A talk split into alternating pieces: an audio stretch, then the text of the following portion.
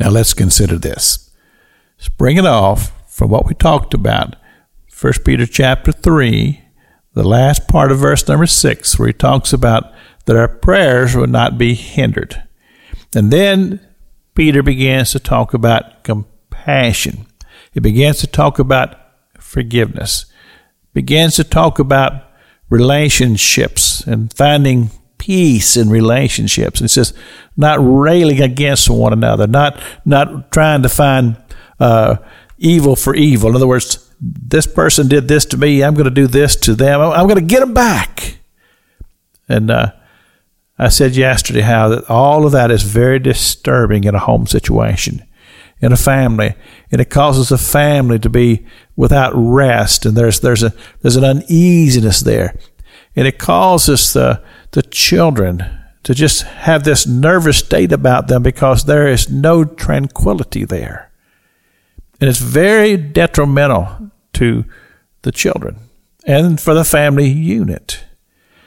I believe that if a family can establish a relationship where they can pray together, where mom and dad they pray together, and they pray over the home, and uh, having that type of uh, tranquility in a home to where there's just this blessed, blessed peace.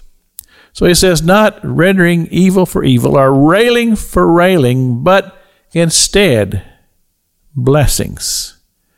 Now, one of the things that uh, I've become conscious of because a friend of mine wrote a book about the blessing.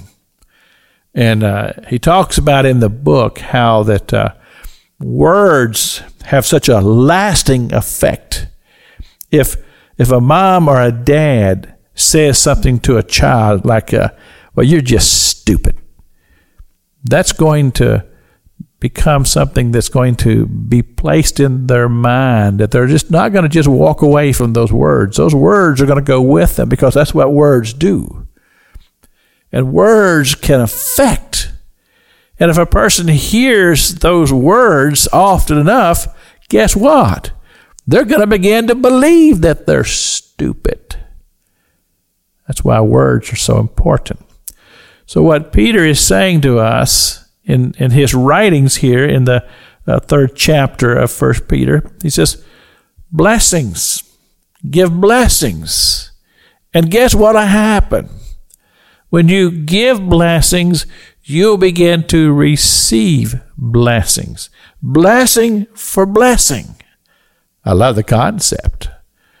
Now, these are things that uh, I've been taught I've been taught through great teachers um, during the, my times in Bible college and counseling classes and things like this. These things were very, very beneficial to me.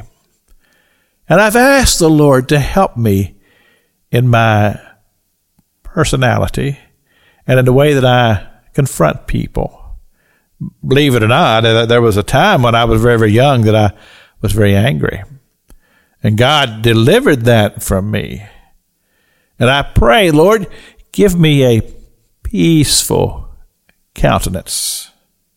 That when people are around me, they don't feel uneasy, but they feel at peace. Because I say, Lord, let me exude peace, such as my Savior would.